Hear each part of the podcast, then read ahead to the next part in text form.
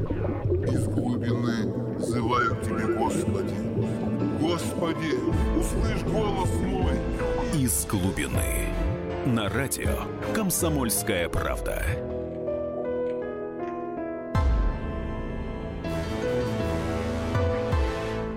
Здравствуйте, дорогие радиослушатели, все трудящиеся, отдыхающие, обремененные, обездоленные, это следящие за выборами в США и не следящие.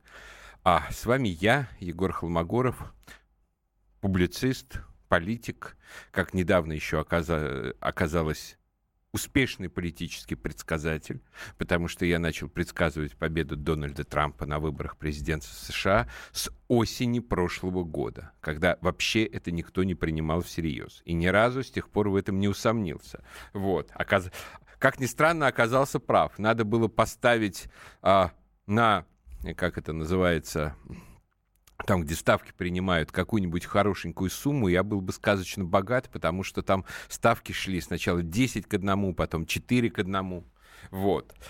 А Поговорим о Трампе. Ну, наш студийный номер телефона 8 800 297 02. Звоните, высказывайте свое мнение, пишите в WhatsApp плюс 7 967 297 02.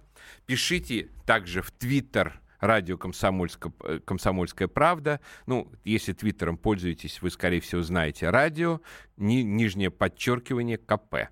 Вот. А поговорим о Трампе. Вот Клинтон наконец-то произнесла речь, в которой официально признала поражение, призвала женщин не сдаваться, не терять надежду. Прям можно подумать, что все надежды на то, что женщина станет президентом США, связаны были исключительно с ней. Вот. Это не так. Она была как раз отнюдь не лучшим кандидатом на роль первой женщины президента США.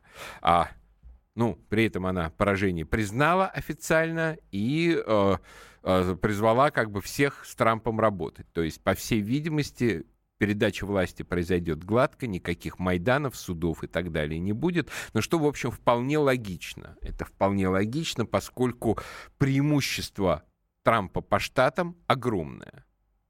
Оно парадоксально не совпадает с преимуществом Клинтон по количеству голосов на сегодняшний момент насчитали чуть ли не 300 тысяч голосов а, в ее пользу. И многие, наверное, могут сказать, ну какая же это демократия, если человек, который набрал большее число голосов, он не побеждает. Она побеждает тот, кто набрал меньшее число голосов.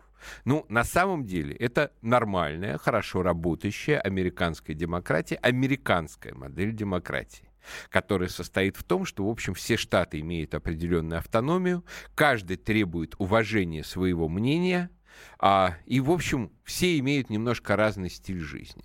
Если бы ну, представим себе, в Америке выборы решались а, абсолютным большинством голосов без разницы того, как проголосует какой штат то что было бы? На самом деле была бы очень простая вещь. Все кандидаты вели бы кампанию в Калифорнии, Нью-Йорке, Пенсильвании и Флориде. Потому что э, население этих четырех штатов, в общем, хватало бы практически для безоговорочной победы. Вот. И была бы просто перетягивание вот за этих большие штаты, за эти большие города, и никто бы никогда бы о жителях там мелких э, э, американских городишков, э, городишек, поселок, поселков всей этой одноэтажной Америки, никто бы даже не вспоминал бы о них. Никого бы не интересовали бы их проблемы, как у нас, в общем, знаете, ну, как значительную часть чиновников. Если ты живешь в Москве, еще имеет шанс, э, шанс, что там Собянин или Путин к тебе прислушается. А если ты где-нибудь в глубине Вологодской области, то понятное дело, что никому даже, скорее всего, какому-нибудь местному депутату от «Единой России» будет на тебя на всех наплевать. Вот американская система с распределением количество выборщиков на количество штатов, а она заставляет считаться с вот этими маленькими штатами, потому что выяснилось, что именно там может лежать ключ к победе. Клинтон выиграла огромную Калифорнию, Клинтон выиграла огромный Нью-Йорк, но при этом выяснилось, что есть, вот скажем, такие штаты, как Мичиган, Висконсин. Когда-то, скажем, Мичиган был вообще сердцем Америки. Там был этот город Детройт, это сердце американской автомобильной промышленности, заводы Форда. Вот, это был э, передовой край технологических инноваций. Но все это давно в прошлом. Там фактически произошла деиндустриализация, примерно такая же, как у нас в 90-е годы. Только у нас все это разоряли демократы и реформаторы под соусом приватизации, а у них заводы и фабрики закрывались под соусом того, что они не выдерживают конкуренции, скажем, с китайским, корейским, японским производством, а потом еще к этому прибавилась Мексика, когда в Мексике многие вещи стали производиться дешевле просто потому, что там дешевле рабочая сила и хуже условия труда и ниже социальные гарантии.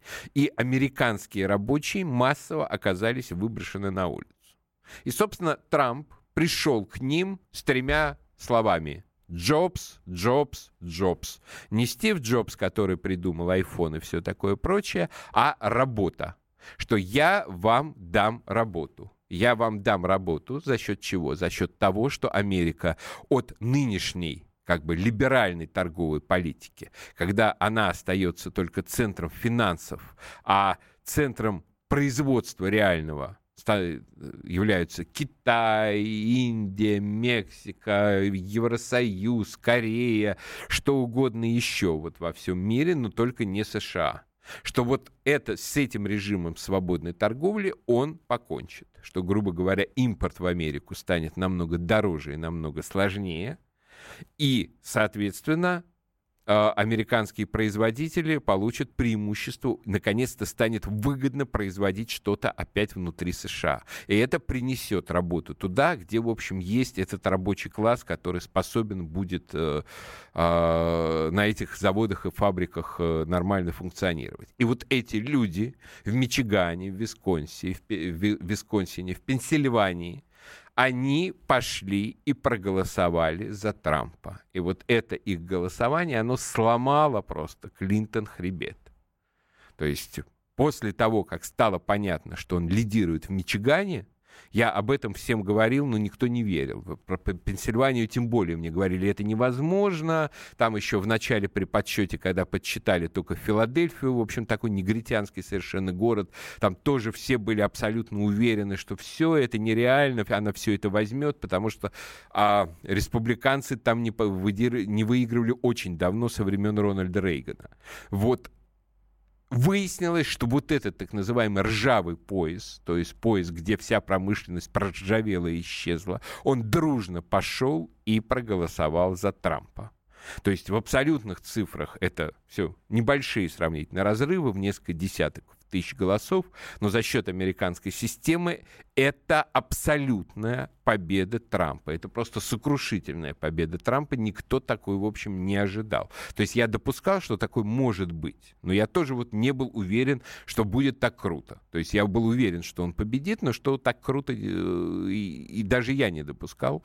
Вот. Хотя верил как бы в его победу абсолютно полностью.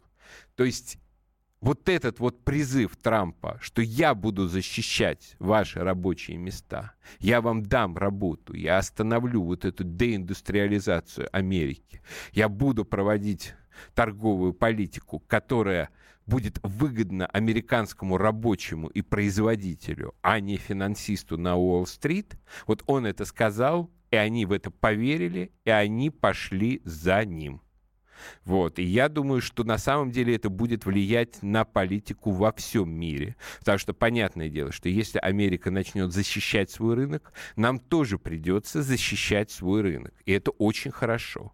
То есть это будет на самом деле нас мотивировать на то, чтобы нам развивать собственное производство, потому что на экспорте сырья особо теперь не вылезешь, потому что против наших там Северстали, Русала и так далее американцы тоже начнут принимать жесткие меры по ограничению их доступа на свой рынок. Вот, ну оставайтесь с нами, сейчас реклама будет, э, не переключайтесь, мы вернемся.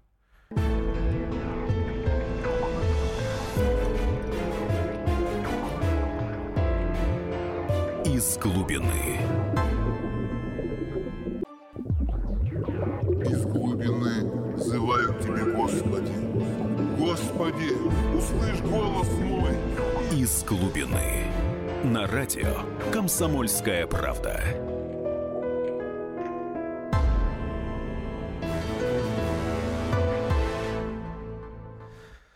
Здравствуйте еще раз все, кто к нам присоединился. Я Егор Холмогоров, и мы обсуждаем как бы главное событие этого дня, этой недели, возможно, этого года, и, может быть, вообще как бы одно из поворотных событий как бы в, во всемирной истории на ближайшие столетия, это избрание Дональда Трампа президентом США. Почему я говорю о поворотном моменте?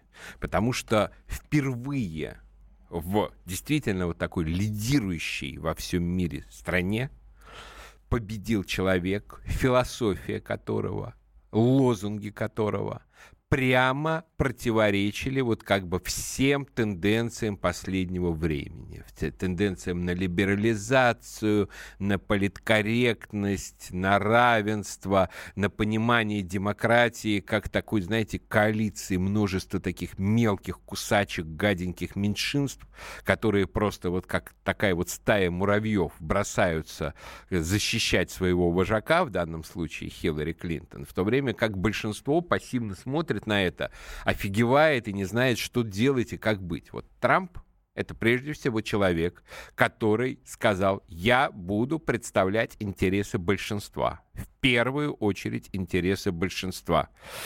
Уже во вторую все остальные. А, и это большинство внезапно из пассивной силы превратилось в активную и начало проводить как бы свою политику и отстаивать, как бы а, идти за своим вождем, за своим президентом. Вот Анатолий нам сейчас звонит. А, да, давайте прервемся на звонок. Да, здравствуйте. Ну, конечно, я так чисто из мужской солидарности рад за победу Трампа, потому что этот человек, по большому счету, хоть он и из богатеньких, но сделал себя в бизнесе сам и а, а Хиллари, ну кто она, если бы не ее муж? Совершенно вот. верно. И к тому же вот эта система, когда четыре года меняется, в общем-то, верхушка власти, это, представляете, какой опыт у людей быть президентом четыре года, а потом раз ушел там в вице-президентом, вот эта вся команда, ведь она же сменяется там десятки, сотни человек. Это колоссально, вот эта вот ротация и опыт власти, которые есть, этому только можно позавидовать, потому что у нас скажем, чиновник пришел, он все, он до, он до пенсии, ну, у них, кстати, с, э, чиновники второго звена, они тоже очень часто сидят надолго. Ну да, как бы сейчас с Трампом придет, в общем, совершенно новая команда, это несомненно, и они будут проводить какую-то новую политику. Ну вот давайте вернемся немножко э, к тому, а чем еще поразителен Трамп. Например, он открытый националист. Вот у меня не так давно с одним из моих друзей был спор. Как бы он говорит, вот я консерватор, я во всем с тобой согласен, кроме того, что ты называешься русским националистом. Националист — это плохое слово, которое уже не отмыть после Гитлера. Человек, который называет себя националистом, не имеет никаких шансов, ни на что уже как бы не годится. Это заведомо пария. Откажись, там, возьми какое-то другое слово. Вот, я ему в ответ отвечаю. Ну, знаешь, вот, например, когда-то слово националист было респектабельным. Потом вот его вот так вот запачкали и затравили. Вот, например, слово «мужчина». Оно кому-то кажется совершенно респектабельным, человек гордится, там мальчику говорят «будь мужчиной» и так далее. Но, скажем, для феминисток, тех самых, которые, в общем, стояли за Клинтон, а слово «мужчина» означает только одно расистский шовинистический насильник. Собственно, это тот образ, который они пытались создать в отношении Трампа. Вот они считают, что если человек говорит «я мужчина», он тем самым говорит «я расист, шовинист, насильник, не уважаю женщин» и так далее. Что, ты на этом основании откажешься называть себя мужчиной? Нет? Ну тогда почему я должен отказываться от слова «националист»? И вот на выборах в США одерживает победу человек, который не скрывает, что он американский националист. Он на каждом своем митинге скандировал классический лозунг американских националистов «Америка first». Надо понять, что в последние десятилетия в либеральной Америке для Обамы, для Клинтон, для всей вот этой команды «Америка First» звучало даже уже не как для нас, скажем, России, для русских, тоже считается неполиткорректный лозунг, а как уже прям какой-то Хайль Гитлер. И вот считаете, что вот он, вот эти слова Америка First говорил на каждом своем митинге. Просто посмотрите в его аккаунте в Фейсбуке, там все эти митинги собраны. И вот открытый американский националист побеждает на выборах в, в общем, доминирующей державе. То есть понятное дело, что во всем остальном мире после этого рассказывать о том, что националисты — это люди, которых как бы вот, а, нужно загнать куда-нибудь подальше под шконку и там держать в связанном состоянии, периодически еще избивая, вот уже так просто не получится. Будет совершенно очевидный, понятный американский пример. Потом дальше. А, Трамп это вообще человек с философией, которая состоит в том, чтобы сохранять всевозможные определенности, идентичности, оформленности. Вот это вот постоянный его тоже лозунг «Build the wall». То есть построим стену. Вот он обещает построить стену на границе с Мексикой, он обещает возвести таможенные барьеры, которые тоже, по сути, вот э, стена. Он обещает не вле, влезать в дела других стран, так как это делал Обама, вот как он полез в Сирию делать там революцию и демократию, в итоге там ничего, кроме и, и, ИГИЛ и головорезов, не, не обнаружилось. То есть вот Трамп обещает, что он будет это уважать. То есть он человек, который уважает не стирание всего и вся, а определенность, а ясность. Вот то, что можно огородить стеной. И мне кажется, нам самой, самим пора уже огораживаться стеной. У нас такие чудовищные проблемы с нелегальной миграцией, хуже американских. Просто у нас еще пока мигранты не голосуют, слава богу. Ну да, давайте предоставим слово Олегу, он до нас дозвонился. Здравствуйте. Добрый вечер, Егор. Знаете, Егор, неужели вы думаете, что банкиры, финансисты мировые так откажутся от гегемонии доллара? Значит, Трамп он уже что сделать? Как пытался сделать Джон Кеннеди или Авраам Линкольн, когда хотели починить себе федеральную резервную систему и сами печатать доллары? И что с ними стало? Ну... Нигде Авраам Линкольн, нигде Кеннеди. Они тоже хотели сделать доллар э, американской валюты. Они банкиры финанс. А Вудро Вильсон э, в 1907 году узаконил эту финансовую да, мировую систему. я знаю. Смотрите, Понимаете? да, понимаю, да, да. я вам отвечу. На самом деле, в чем как бы проблема? Дело в том, что банкиры есть разные. Там одни заинтересованы больше, если угодно, в таком глобалистском течении дел. Вот по по почитайте, послушайте об этом, скажем, Хазина, например, или Делягина, профессиональных наших экономистов. Я все-таки не профессиональный экономист. Они хорошо во всей этой истории разбираются. Они, скажем, уверены, что сейчас борются в мире две группировки Ротшильдов и Рокфеллеров. И вот если Рокфеллеры — это такие абсолютные глобалисты, которые как раз э, ориентированы на Клинтон, то Ротшильды заинтересованы в том, чтобы эту глобальную систему разрушить. Почему? Потому что на самом деле, если мы будем изучать историю мировой экономики, историю мировой торговли, то как раз мы выясним, что основная часть денег делается на неравенстве. На том, что, грубо говоря, ты везешь оттуда, где дешево, туда, где дорого. Там. И наоборот. И вот чем больше вот таких границ и барьеров в какой-то разумных пределах, тем на самом деле выше барыш. И вот мне кажется, они уже столкнулись с тем, что в финансовом мире тоже происходит вот такое вот умирание экономической системы, экономический выгод за счет всеобщего выравнивания, за счет превращения в такое всеобщее болото и когда вот уже, скажем, э, растут зарплаты в Китае, когда вот уже, скажем, там великая развитая экономическая держава Корея, которую, правда, сейчас пытаются пригнуть к ногтю. И вот они хотят определенное количество стен восстановить. И именно поэтому Трамп неожиданно, в общем, получил хорошую такую поддержку элит при том, что как бы формально весь истеблишмент был против него. Истеблишмент был против.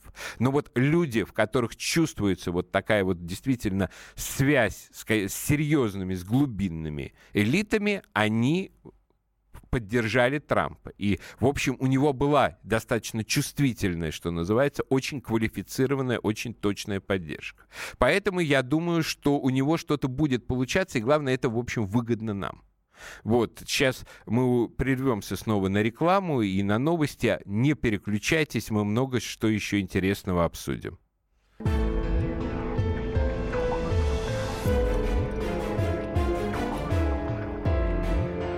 Из глубины. Из глубины взывают тебе, Господи.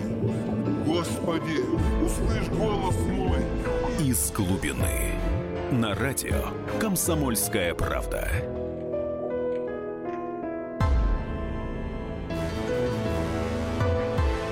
Здравствуйте всем, кто к нам присоединился. Я Егор Холмогоров, и мы а, в студии радио «Комсомольская правда» обсуждаем все самые актуальные а, а, новости. Ну, на этой неделе новость совершенно как бы очевидна. Это прежде всего выборы в США и неожиданная победа кандидата от республиканской партии Дональда Трампа, которого, в частности, связывали как бы его враги активно с Россией, там рисовали в журнале «Нью-Йоркер» карикатуру, как Дональд Трамп приносит при, присягу на Библию, а эту Библию для него а, держит Путин, там а, огромное количество других карикатур в Лос-Анджелес Таймс была карикатура, как Трамп смотрит в зеркало, а видит там Путина и так далее. Ну вот возникнет вопрос, как бы насколько справедливы вот эти мнения и насколько, в общем-то, а, избрание Трампа приведет к улучшению российско-американских отношений.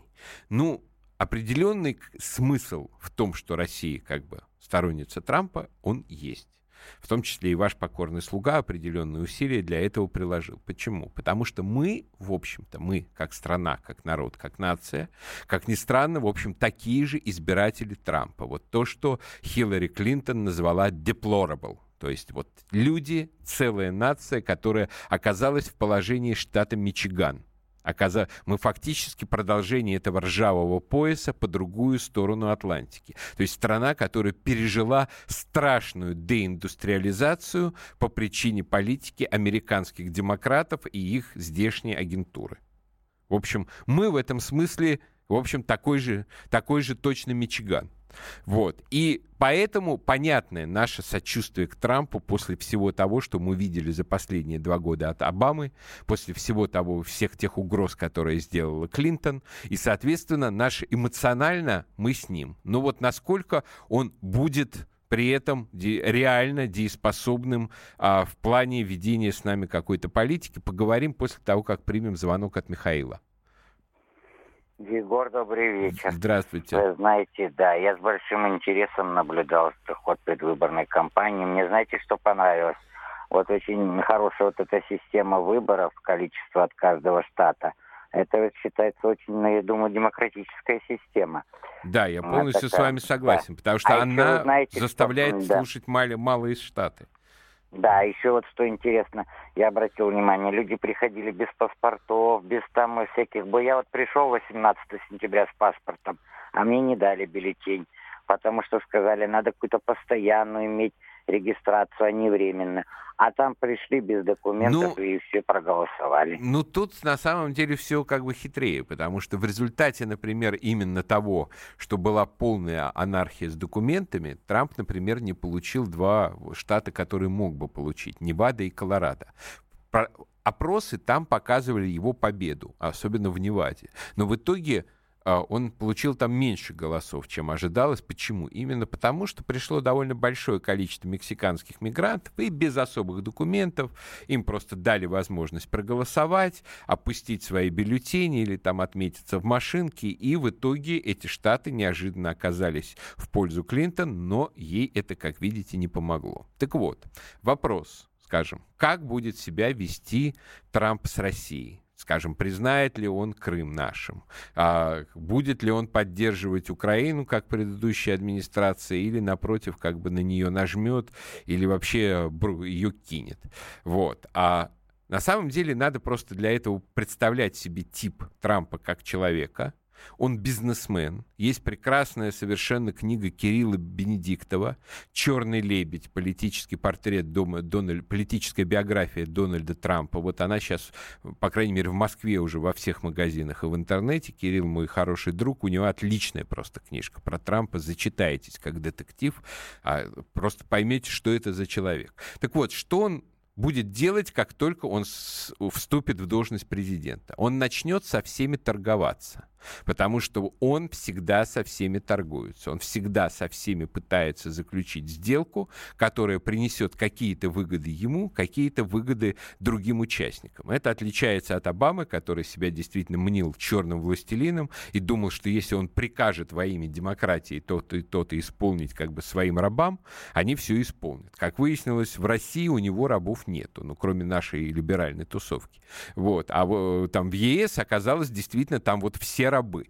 Вот. Ну, соответственно, видимо, в ЕС Трамп будет пытаться по-прежнему приказывать, потому что есть, ну, если рабы, то что им не поприказывать-то? Как бы подчиняйся, слушайся. России он явно приказывать пытаться не будет. Он будет пытаться с нами договориться. Я почти уверен, что удастся с ним договориться о решении как бы не только крымского, но и всего вообще украинского вопроса, но он будет в отмен, в отмен, как бы в обмен на это что-то хотеть от нас что-то хотеть, что, ну, прежде всего, как бы, я думаю, укрепит американскую экономику. Например, он будет, я думаю, явно хотеть против нас какого-то а, экономического альянса против Китая, и здесь надо будет хорошо думать, как бы, что нам выгоднее, например, дружить с американцами или дружить с китайцами.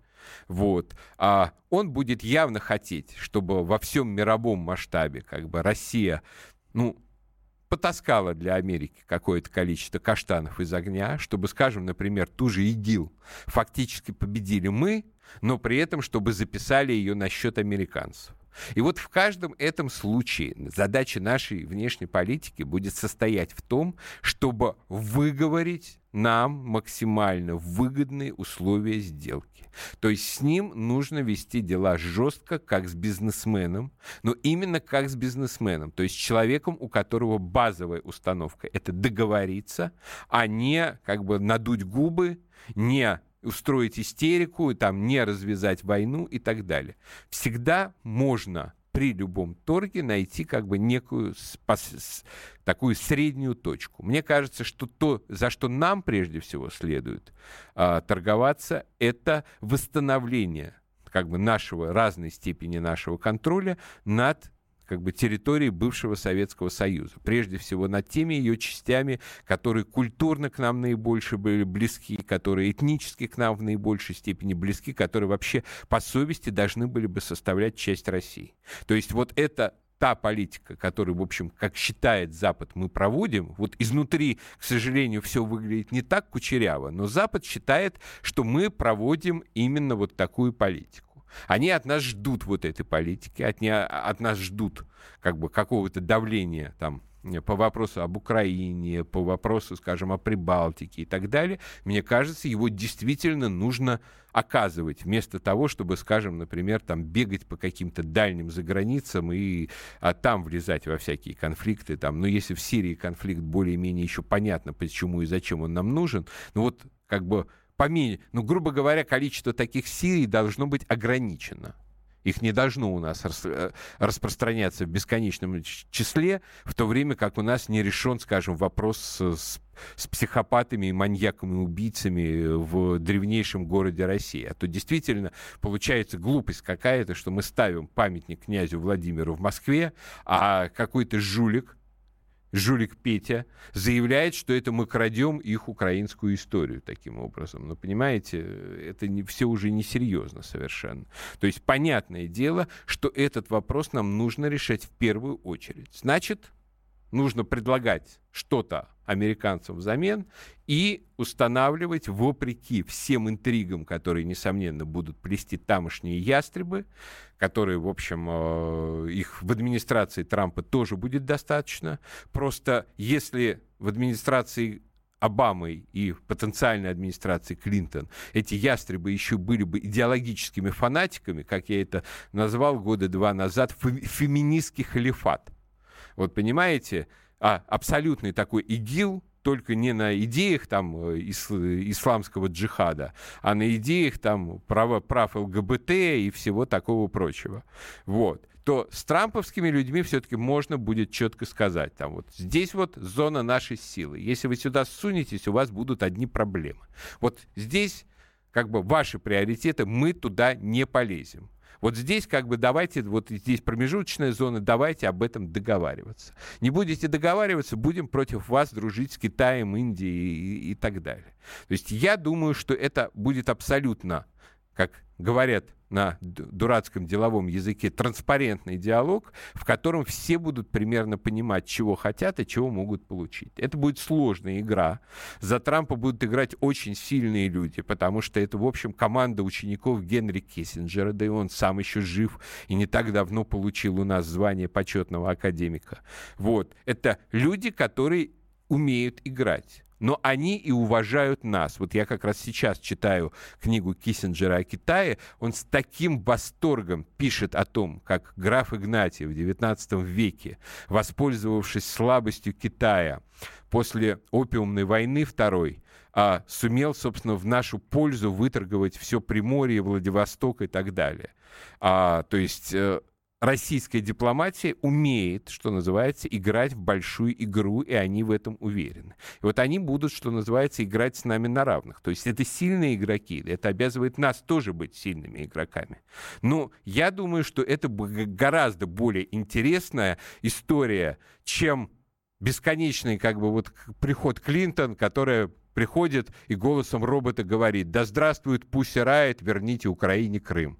И говорит, так, ну давай поговорим с тобой серьезно. Да здравствует Пусть Райот, верните России, верните Украине Крым и так далее. То есть это был бы просто диалог с роботом. Вот. Вопрос, как бы, не будет ли такого, что Трампа в ближайшее время уберут. Ну, наверное, кому-то бы хотелось бы это сделать, но все уже поняли, что за Трампом в общем и целом стоит массовое, масштабное народное движение, что, собственно, я думаю, поэтому Клинтон и отказалась от всевозможных майданных игрищ, потому что просто трамписты снесли бы все это.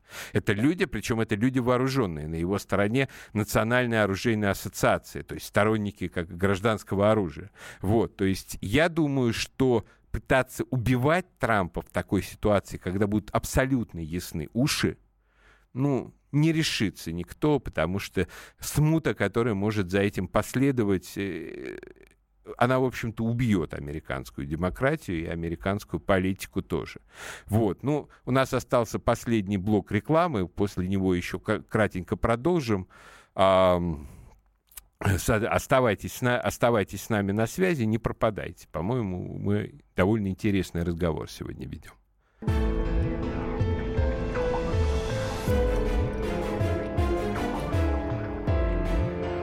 Из глубины. Сегодня. Из глубины взывают тебе, Господи. Господи, услышь голос мой. Из глубины на радио «Комсомольская правда».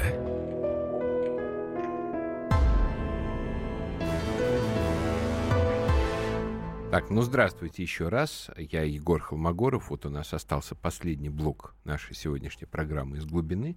Звоните 8 800 297 02. Ну и поговорим немножко о других темах, которые не связаны как бы э, с основной нашей сегодняшней темой, это с выборами в США и Дональдом Трампом. Но я прежде всего, на самом деле, москвичам и тем, кто находится от Москвы достаточно близко, чтобы доехать, хочу очень посоветовать сходить на очередную выставку в Манеже.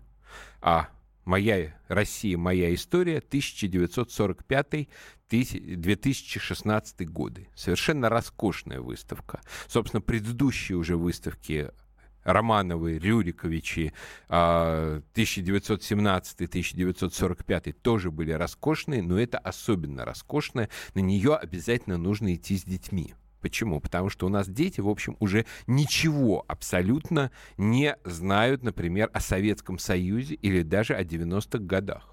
Вот у меня дети от 11 до 5 лет, они, понятное дело, вообще никакого советского опыта не знают. С ними шутишь про брови Брежнева, у них никакого понимания в глазах, потому что они уже во всем этом не жили и не варились.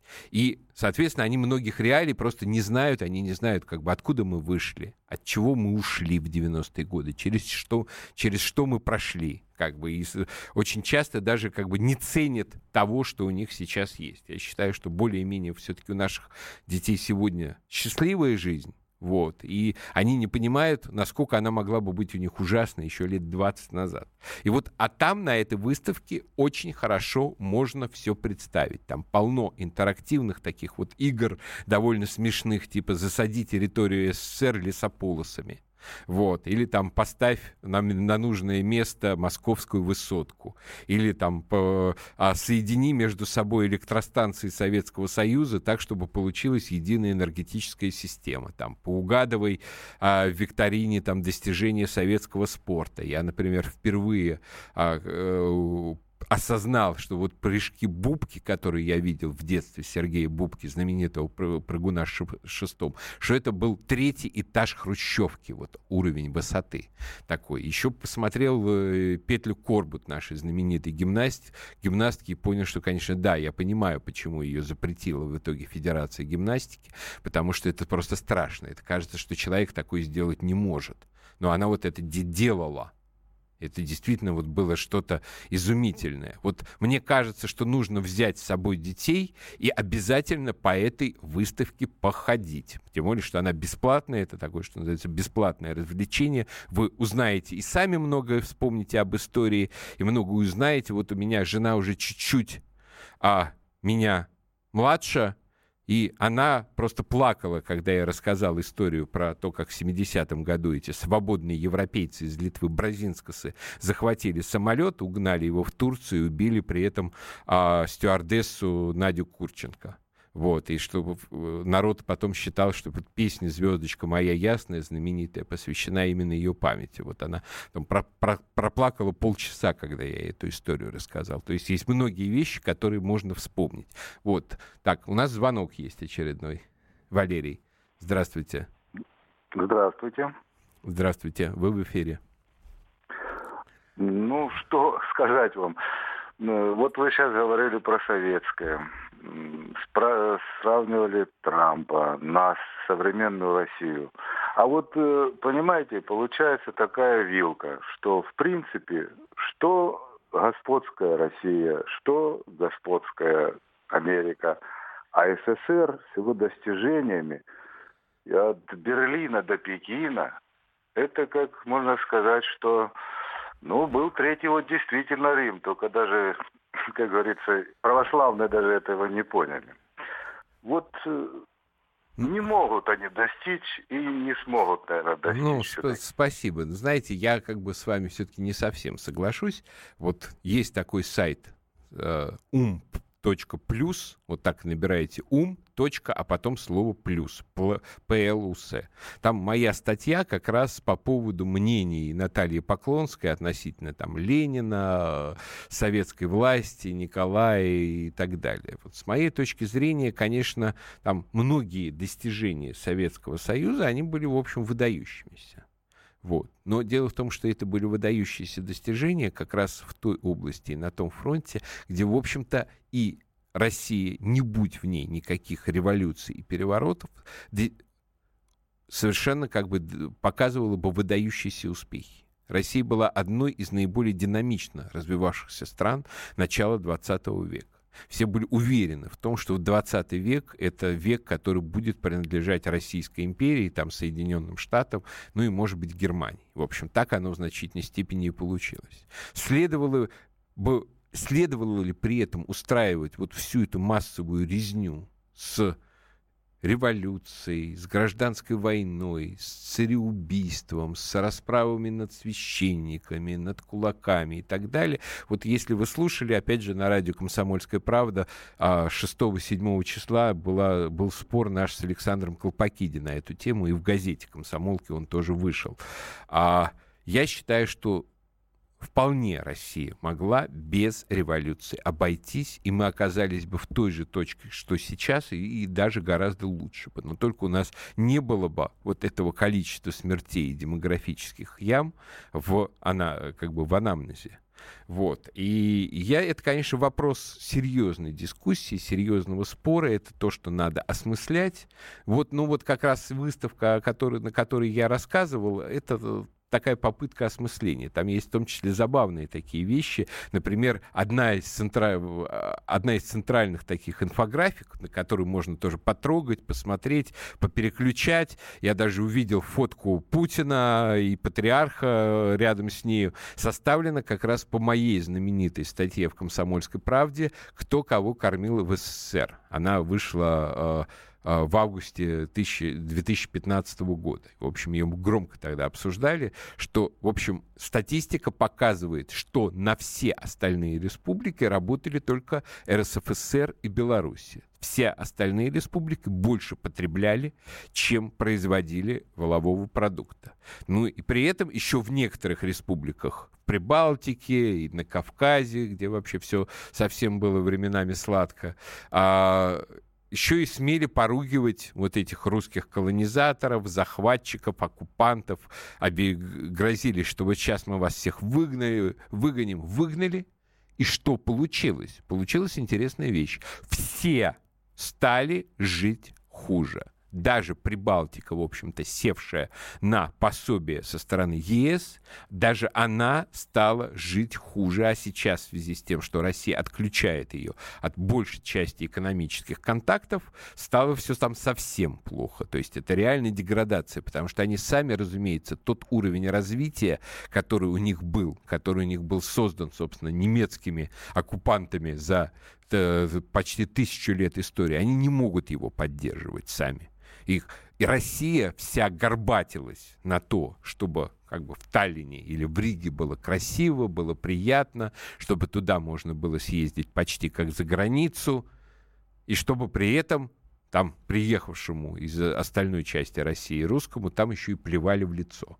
Причем это, в общем, началось еще в XIX веке. Был великий русский мыслитель а, Юрий Федорович Самарин. У него есть такая книга «Письма из Риги» посвященная именно вот тому вопросу, который он задал царю прямо в лицо. Николаю Первому. Как так получилось, что вот вообще наша русская империя, мы в ней вроде как господа, а вот приезжаешь в Ригу, и там тебе плюют в лицо за то, что ты русский. Вот. Николай I очень обиделся и посадил Самарина за это в, Петро, в, Петропав, в Петропавловскую крепость. Сказал, что вы хотите меня поссорить с немцами, которые мне якобы самые, самые верные. Вот в Российской империи тоже были, к сожалению, такие перекосы по части национальной политики, но как раз их-то советская власть, в общем, не устранила, а напротив только нарезала еще вот этих э, республик. И я очень боюсь, что сейчас мы идем по тому же пути, что мы идем по пути, когда Россия раскармливает за свой счет будущие независимые государства, которые при этом не уважают ее, ее историю, ее культуру, ее язык, не уважают русский народ и при этом как бы мечтают о том, как они освободятся от нашей оккупации. И вот надо, мне кажется, вот с, этой, с этим перекосом уже заканчивать. Нужно перестраивать нашу федерацию так, может быть, вообще вне федерацию, а в унитарное государство или в федерацию с равными правами всех регионов. Ну, чтобы русского человека и чтобы Россию как единое государство ни в одном регионе не презирали. Вот. Но это как бы все то, что я на сегодня хотел сказать. На выставку обязательно сходите. Она в манеже, я так понимаю, весь ноябрь работает. Вот, прихватите с собой детей. Ну, а пока до следующей встречи, до следующей недели у нас уже запланирован интересный разговор о российской нации с Михаилом Ремезовым. Обязательно нас слушайте. Всего доброго. С вами был Егор Холмогоров.